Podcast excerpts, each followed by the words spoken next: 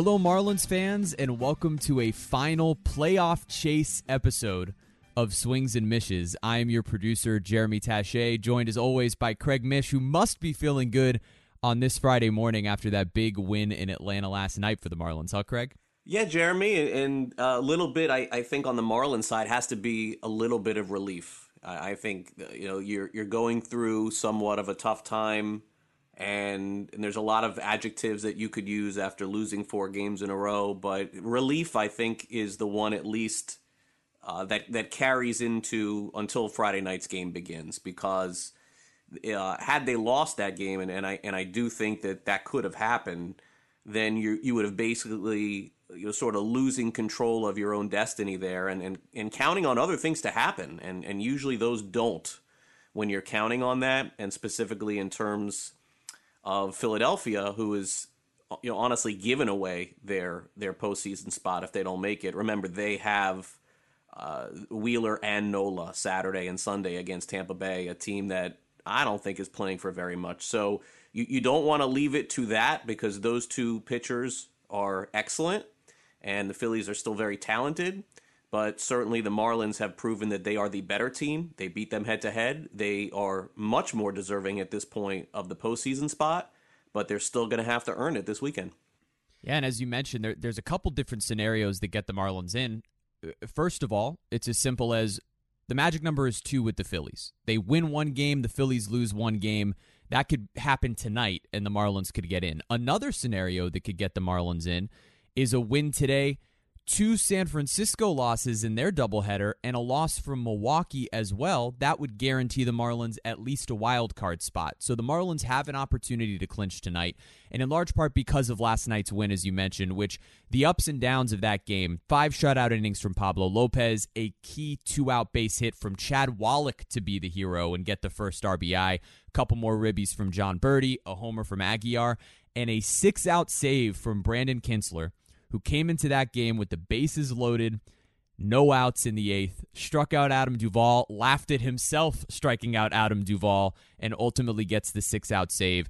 A huge win for the Marlins. What were your thoughts as last night was going on and all those ups and downs? Yeah, I think I mentioned it on Twitter, and there were a lot of heroes from that game yesterday. Uh, Pablo Lopez going five shutout innings, no doubt. You mentioned Kintzler closing out the game for sure and Aguilar's homer was a little bit extra from what they had already gotten. And Berti had a great game, but you can't diminish what Chad Wallach did. I I, I think mm-hmm. that it was starting to get to the point of not frustration, but the pressing level of what the Marlins bats were going through. They had the leadoff batter on base at least three or four times in that game without scoring. And it was about to happen again. And with two outs, Wallach is the guy to come through. And and look, I I don't know if I have been hard on him here on this podcast. I'm not really sure, but look, the numbers speak for themselves with Chad the last few years. Mm-hmm. He's just uh, you know, he's a very good defensive catcher who's been up and down and in and out. It sounds like a Sinatra song. But he he, bas- he basically, you know, I mean, he's a backup catcher and and really hasn't had a had a big moment like that. And I was certainly uh, happy to see that because, again, the fan base, I'm sure, and rightly so, has has given him a hard time. He really hasn't hit for a couple years, and his dad, Tim Wallach, who I saw in spring training, who likes mm-hmm. to give me crap, by the way. Uh, I, I'm a big fan of Tim. I, I think that he was one of the more underrated players in my era of watching baseball. It's just he was kind of stuck in Montreal there for a while, but I, I was mm. so happy for him to see that yesterday because I do like Tim very much, and and I and I'm just happy that no matter what happens, Jeremy to Chad Wallach, the rest of his career, he's always going to have that moment yesterday, and and for me. That's what baseball's about, those nice stories. Yeah, I mean, it would have been great if Brian Anderson got the big hit or Miguel Rojas got the big hit, but you know what? They're going to have a lot of big hits over the course of their career. That may be Chad Wallach's best and only big hit. We hope it's not for him, but if it is, he always has it. So I want to make sure that I mention that because to me, if Wallach doesn't get a hit in that spot, I don't think they win. I think the pressing level goes even harder. Anderson got shook up a little bit at that point, Ian Anderson, and then they made the pitching change. Who knows? That game could be nothing, nothing in the ninth inning, and then all the Braves need to do is walk it off with a, with one mm-hmm. run. And, and, by the way, the Braves bats at the end of the game, they wanted to get out of there, man. Like Ozuna yeah, was just like swinging it. at everything. It, it just looked like by the time they got to the ninth, I mean, Freeman was fighting, that's true. But even Acuna, the, the at bats for me didn't look so great in the ninth. That doesn't take anything away from from what the Marlins accomplished. But look at Atlanta from their point of view. We won the first game. We won the 2nd mm-hmm. game. We won the third game. It's like okay, we're down four nothing, and um, it's a really good team. Atlanta's a really good team. But look, give the Marlins the credit. They had to have the win. They got it. Now they control their own destiny, and they don't have to really worry about anybody else except for taking care of their own business. And the irony of Wallach being there in that scenario. We talk about the unlikely heroes all year long. The very first unlikely hero of the Marlins this season, if you can remember back, ironically, was Francisco Cervelli, who filled yeah, in for Jorge yeah. Alfaro from the beginning of the season. And Cervelli, the backup catcher, who, if he's healthy right now and doesn't have his concussion issues, he's probably the one up in that scenario as the defensive backup catcher catching Pablo Lopez. So the way this season has gone, where every single person on this team has contributed in some sort of way to see Chad Wallach, who was really the third option behind the dish, come through in that moment was pretty storybook, as you mentioned. And yeah. And this series, you know, overall, obviously, we, we take away the win. Everybody feels good coming out of the series because of that win. But few previous games were not exactly so great. And, and, and there's some stuff to sort of look backwards here on on those three losses and sort of take note of. So, Craig, what did you notice in that Atlanta series that sort of had you thinking as we head into New York? Yeah, I mean, I'm, I'm thinking that Atlanta's much better than the Marlins, and, and the notion that Miami is like rooting to play the Braves at any point is is just silly. Yeah. in the postseason, yeah. and and look, they they when if Miami if and when Miami gets in and they play against the Cubs or the Padres or whoever else, and we don't see them as often as we see the Braves, it is very apparent that while the Marlins are coming up, the Braves are there, and and that's just and and that's just the truth. I mean, Don Mattingly, the manager, said pretty much that after the game. He feels like that that some respect has certainly been earned by the Marlins playing the Braves mm-hmm. tough, but it's just a, a better team there. So for me, going into Thursday and, and really going into the postseason, it, it's a little bit. I don't know if the word is troubling, but I'm a little bit concerned to not know what to expect from a Sixto Sanchez start, who I think mm-hmm. that most were counting on being ace pitcher, game one, whatever series they play against. I don't think that you can think that right now. He certainly could completely change everything between now and next week, and I would expect him to be one of the top three starters the Marlins use next week. But to but to now say that you can guarantee he's going to throw seven shutout innings and strike out ten would be foolish because there weren't really many adjustments made by him from the Washington start to the Atlanta start. And even if he is somewhere in between where he has been and where he is now, the Marlins will take it. But for me at this point, I think that barring anything unforeseen, what you'd want to see if the Marlins make the postseason is Sandy pitch game one and Pablo pitch game two and then Sixto pitch game three. Because I, I don't think that you want to be in a scenario not knowing and then having to blow out your bullpen because because you because Sixto is not going to even last till the third inning if that's what you're going to see in the first inning or the second right. inning in the postseason. He's going to be gone. They're going to have to use everybody. Uh, it's as as Mattingly said, it's all hands on deck now. I mean, you can you you've seen the postseason play out before. You've seen Madison Bumgarner pitch six innings and Charlie Morton pitch right. six innings out of the bullpen. You you don't wait for that. It, it, doesn't happen mm-hmm. like that. So for me, that's the way that I would I would set it up. And then if you, you, you have extra scenarios, you have Rogers, and and certainly Sunday's scenario is not one that I really want to discuss here because I'll get aggravated thinking that the Marlins will need a win and Ureña will be on the mound Sunday to win that. But I'm going to hope that it won't come to that because that's that's a very big decision that the Marlins are going to have to make going into that game on Sunday if they indeed need it. Yeah, my uh, my uh, blood pressure just went up just thinking about it. And and you mentioned that Yankee series, and, and they head into the Yankees again. Magic number is two, three game series here in New York. The Yankees do still theoretically have something to play for in terms of seeding and, and things like that. So this is a good team that's been playing good ball. The Marlins head in with Sandy on the mound tonight. He made some some comments yesterday. He wants to be aggressive. He looks aggressive. He's talking about being aggressive. What do you make of those comments, and what are your thoughts as the Marlins do head into the Yankee series? Yeah, it's going to get glossed over a little bit now because the Marlins won and a little bit of the pressure was taken off. But I thought that that was a watershed moment right there for the hmm. organization mm. and and for the players in that clubhouse.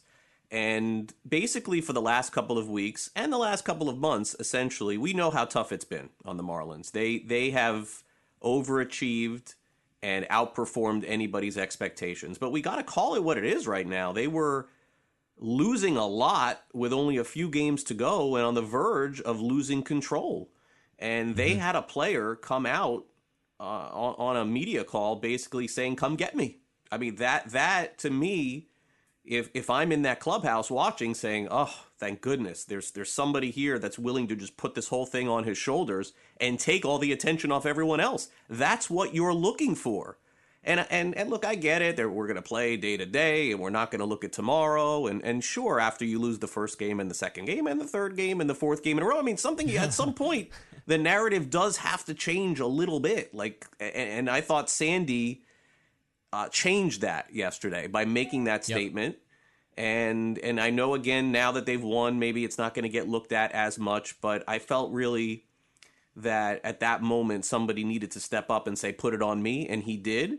And he's gonna win or lose, and and basically win with the statement he made or lose with the statement he made. But that's that's a super leadership quality right there to right. be able to take that on. And I was it was completely unexpected. And even after he said basically they're, uh, the the Yankees are going to be in for a fight, he was asked another question and doubled down on it again and said yep. that they're going to have to fight me and they're going to have to hit me and and I just I mean that that to me is the beginning of what future Hall of Famers are and hmm. perennial mm. all-stars are not just the aggressiveness on the mound, but to be able to say, I'm not afraid of you. And look, it's a very young Marlins team, and Miguel Rojas, who is the leader of the team and, and certainly is the de facto captain and you know and, and all that good stuff. I mean, he's still a relatively young player. I mean, all things yeah. considered, Miguel Rojas is not playing with a two hundred million dollar contract, and everyone goes, "Wow, look at that guy on the other end of the room." Right. I mean, they have great leadership. They have leaders there. But you know, you you you talk, if you talk to players who are in the game and former players, they say that yes, it's great to have veteran leadership, but also that leader has to be a star. Like you have to look and say, "Man, I want to be that guy," you know. And and and look, mm-hmm. Miggy's had a great year. He has. It takes nothing away from him. It's just there is a difference uh, in, in in stature with that. And so it was kind of funny actually that after he made those comments, I was like, "Wow, that's the kind of thing that uh, that I want to see on TV tonight. You know, right. like I like I that's gonna enter like that's gonna energize this fan base when they see that. So I was waiting on the video. I didn't post it until early Friday morning, just for I have so many jobs, you know, so I have a lot of things going on. But but uh, it was funny during the broadcast. During the broadcast, I did not see it, but what happened was it was actually funny. Was uh, Paul Severino brought it up, and he said, I forget exactly how it went, but he but he said that oh, um, you know, San, it was really interesting. I was in the Zoom call today. Paul's in all these uh, all the Zoom calls. And, and said, "Oh, Sandy had some interesting comments today." And, and as he's about to get it out, Todd Hollandsworth pops in and says, "Oh, I you know I saw some other comments as well." And then Paul is like, oh, okay, Todd, go ahead and and and, and and give your comments. And I was mm-hmm. like, oh, what a missed opportunity there.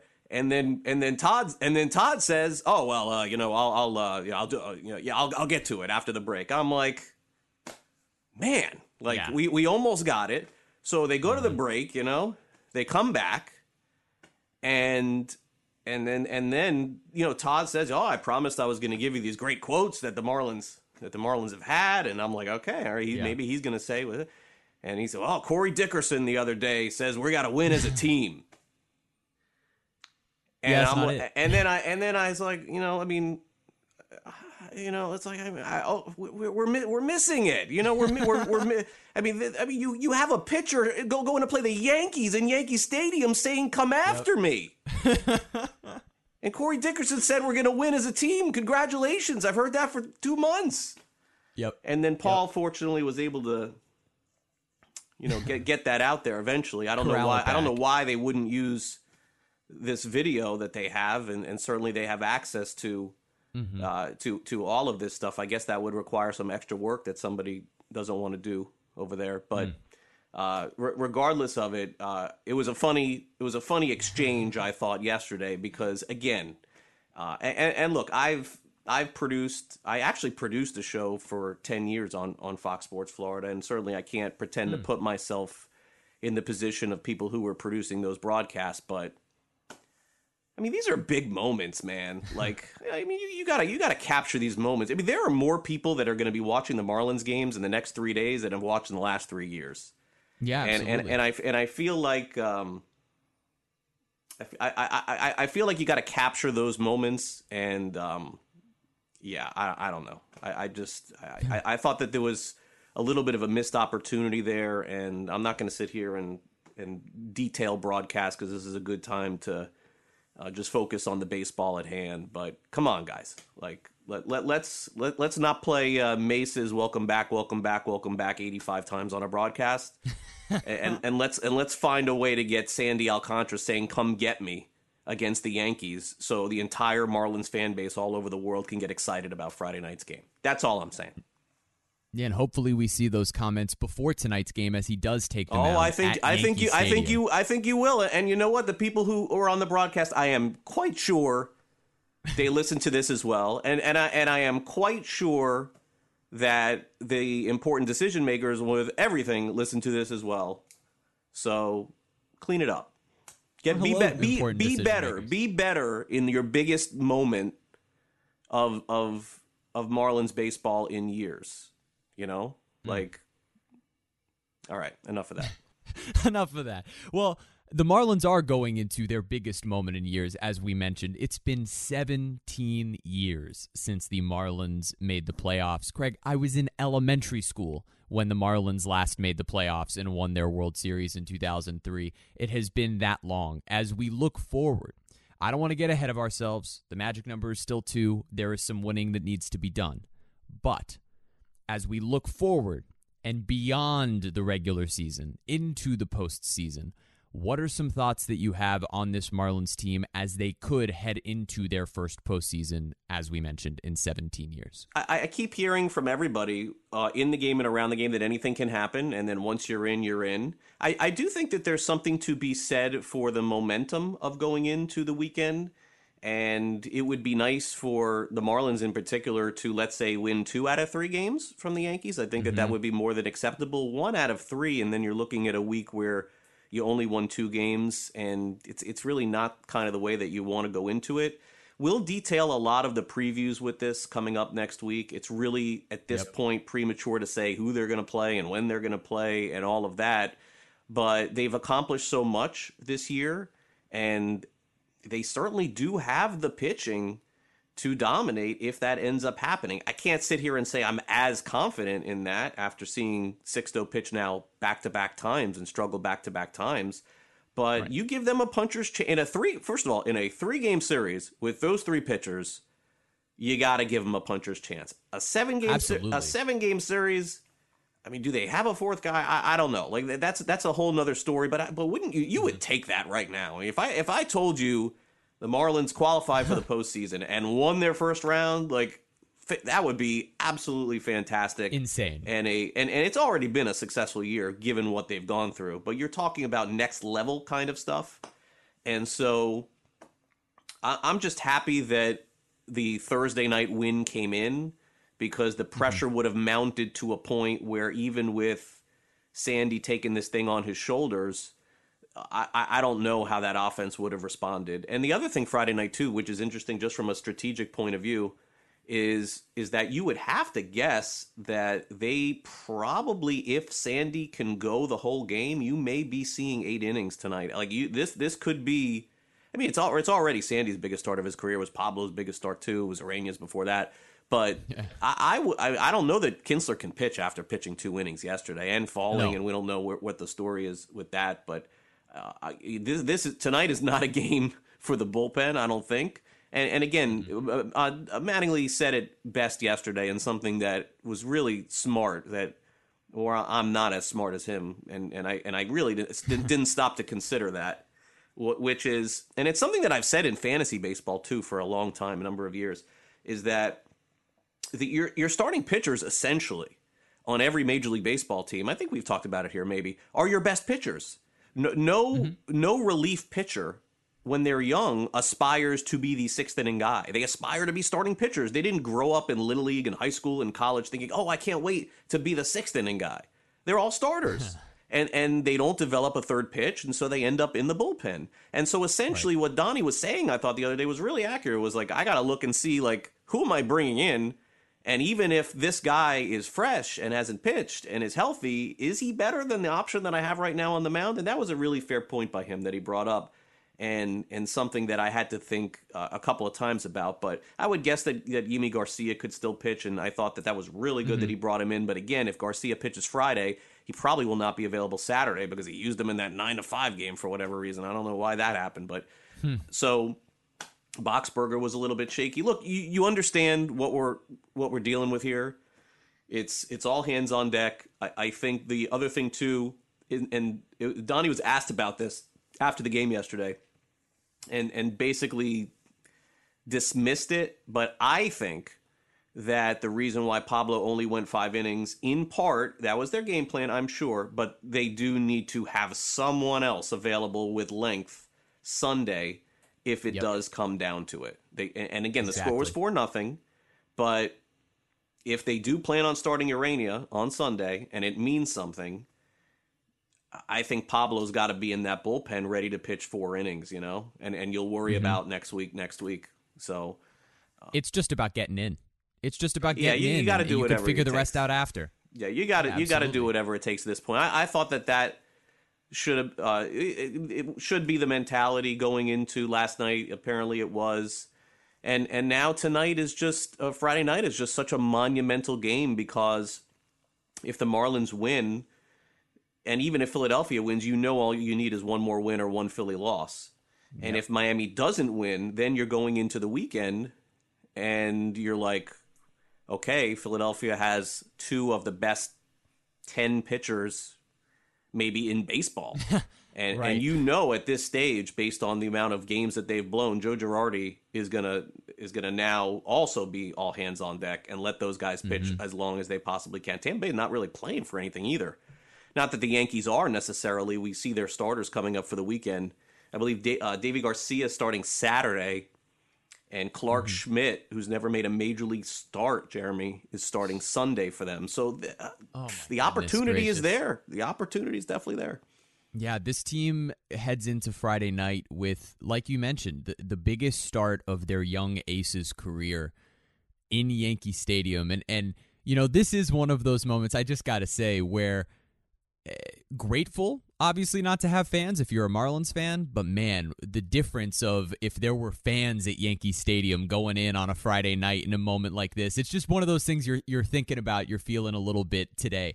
But Yeah, and and, and also there have been some people who have asked me, do you think that the Yankees will lay down this weekend and not play hard? And and clearly, the, from the pitching perspective, they have a little bit in terms of preparing for the postseason. But let's also remember here and not forget that the manager of the Marlins was an all-time Yankee, and the mm, CEO and owner of the Marlins is Derek Jeter. And when he took over, and since then, they have essentially yanked a lot of their top executives over here to South Florida. Mm-hmm. And I cannot imagine that regardless of what the Yankees postseason is, that they are simply going to say, "Oh yeah, we'd love to see these guys come in and kick our you know what." I don't. I really don't think that's going to be the case. it's the last two Yankee captains. Yeah, I, I think it's the opposite. So mm-hmm. don't I don't think for a second that you're just going to see some paper lineup put out by the now. If the games don't mean anything on Sunday and the Marlins get in and then that's it, yeah, Sunday you'll see that, or Saturday Sure. you could even see that. But I, I see the Yankees trying to to knock the Marlins out. Yeah, yeah. I, I think that they would take pleasure in in knocking the Marlins out. Given the, I mean, they, half their ex- Marlins executives were Yankees. Yep. So Yep. I mean, you don't think little that bragging tho- rights. You don't think those guys want to say, "Hey, oh, okay, so you took you took everyone we got here. You you took Gary Denbo and you took Dan Greenlee and you took Hottie Rod and you took DJ Svihlik and you took everything but the jerseys." Yeah, I Yep. think I, I think we're gonna I think we're gonna try and, and beat you guys this weekend. I, I'd be surprised if that didn't happen, but again, I can't speak to the Yankees have much bigger uh, quote unquote fish to fry, no pun intended. But Hey. I, I don't I don't see a lay down from them until it doesn't mean anything. And then yeah, I wouldn't expect the Yankees to play any of those guys. If so, Stanton, by the way, too, right? Stanton has a chance Right. to do some damage this weekend as well. so God, this is the stress levels are just insane, and and, Oh, and all of those storylines. I mean, it's also like the last time the Marlins made the playoffs, they beat the Yankees in the World Series, and here they are looking to get to the playoffs for the first time. What do they have to do? They have to go through the Yankees in Yankee Stadium. So it's all of these these minor storylines. I, I will say, um, and and I want to mention this before we do wrap up. Uh, it, we'd be remiss not to talk about Jose Fernandez today. It's four years to the day that Jose passed, and you know, obviously he's on on every Marlins fan's mind, every Marlins media member's mind. Um, you know, it's it's it's always a strange day when this this comes around this time of year. We have, and I would really recommend if you guys, um, you know, if you guys want to go listen to actually two of the the first podcasts we ever did here on Swings and Mishes. I think it's our sixth and seventh episode. We had sit downs with Scott Boras and Tom Koehler, um, and that was on the two year anniversary of Jose having passed away. And those are some really emotional stories those guys told. Um, they shared some really wonderful insight of what that day was like, what what their relationships with Jose were like. So I would really recommend um, listening to those. Craig, is there anything you'd like to mention? I know this has been a, a jovial podcast, and so it's a little weird to bring it down here a bit toward the end. But is there anything you'd like to mention about Jose uh, today on four years since he passed? Yeah, th- th- the the the one thing is that normally on this day and in years past, I always when the Marlins are playing or they're going to play the next day, I like to stop by the plaque that's outside of Marlins Park, and that's become tougher to do. And of course, they ended their season last week, so uh, I'm not going to have a chance to do that this year. I always like to visit with that plaque uh, just to kind of remember that. And we did certainly cover this extensively a couple of years ago, and so it is you, you know it's it, it is a very very strange moment in time for a lot of people. And unfortunately you know, jose's family in particular i think to this day not doing fantastic. So uh, a tragedy of, of epic proportions all across the board to me when it happened and, and we touched on this uh, you know a lot martin prado when we had him on i, I think uh, you know, said that he believed that regardless of what happened on that fateful night, that the Marlins would have broke things up and traded the players and started over regardless to win. And I trust Martin so much, so it, it's hard for me to look back now and say what I had been saying, which is that had Jose still been alive, that they wouldn't have broken up the team and things would have been different. But Martin is such a influential veteran and someone who is one of the classiest players maybe that I've ever come across in the game that it just simply it simply looks like one thing had nothing to do with the other on the baseball side. I'll have to take his word for that. There's some people who thought the previous owner Jeffrey Loria decided to do all of this as a result of that. It could have been the icing on the cake, so to speak, as to why he wanted to get out. But we'll never really know that for sure. Jeffrey has not been public at all since he has left. And and and yeah, I, I think it's important to remember that certainly. And when Sixto was going real good, it kind of reminded me of mm-hmm. when Jose came up and he was going real good too, and and the kind of pitcher that Jose became. Maybe Sixto can become that guy. But I would invite you to go back and listen to our podcast previously because I think that they do still hold up two years later on those days. And I thought Scott Boras did a great interview with us, and so did Tom Koehler. So for those of you today who are remembering Jose Fernandez, check out our previous episodes of Swings and Mishes. Yeah, and as as they head into the Yankee series this weekend again, uh, you know, Marlins with a chance to possibly clinch, and and uh, you know what, one of the guys who was on that team, there's not a lot left with the Marlins, but one of them, Giancarlo Stanton, out in New York, maybe he has a, a bit of a cathartic moment here, getting to play the Marlins on a day like today. So. As they do head into the weekend, I know we sort of brought it down a little bit, but to bring it right back up, they have a chance to make the playoffs this weekend. Don Mattingly, possible manager of the year in the National League. The Marlins, a, a miracle of a story. Craig, any last notes as we wrap this up before the Marlins take on the Yankees tonight? Yeah, I think I can confidently say if the Marlins win tonight, they're going to make the postseason. And if they don't mm-hmm. And the Phillies win, I think you can turn this thing all the way around the other way and not be sure. So mm. that's how big this game is tonight. And I certainly look forward to it. I know that a lot of people in South Florida are very excited for the Heat playing as well against the Boston Celtics, as they should be. And so there's a lot of great things happening for for us here in South Florida, which is not something that you could say over the last 20 yeah. years. We got all of the teams playing, you know, particularly well, except for the Dolphins won last night. Yeah, I mean, I guess the only team that really hasn't made any noise is the Panthers, but uh, they'll tell me next year that they're going to be great again and not be. So that's pretty much the been the story with them the last two decades. But regardless of that, I, I think that it's it's a fun time for sports. It's a fun time to enjoy everything, and uh, also it's a fun time to watch my favorite team play Saturday, not yours. The Florida Gators are back on Saturday. Excited for that as well. So I'll leave you with that. Have a great weekend, everybody. Enjoy oh, the games. Enjoy the games, and and we'll have an announcement of of of not epic proportions. Everyone likes to make these epic announcements. That's not it's not me. It's not what we do. But we yeah. are going to have special programming if the Marlins qualify, and we'll tell you all about that coming up this weekend. I'm going to let Craig have that last word. Have a great day, everybody.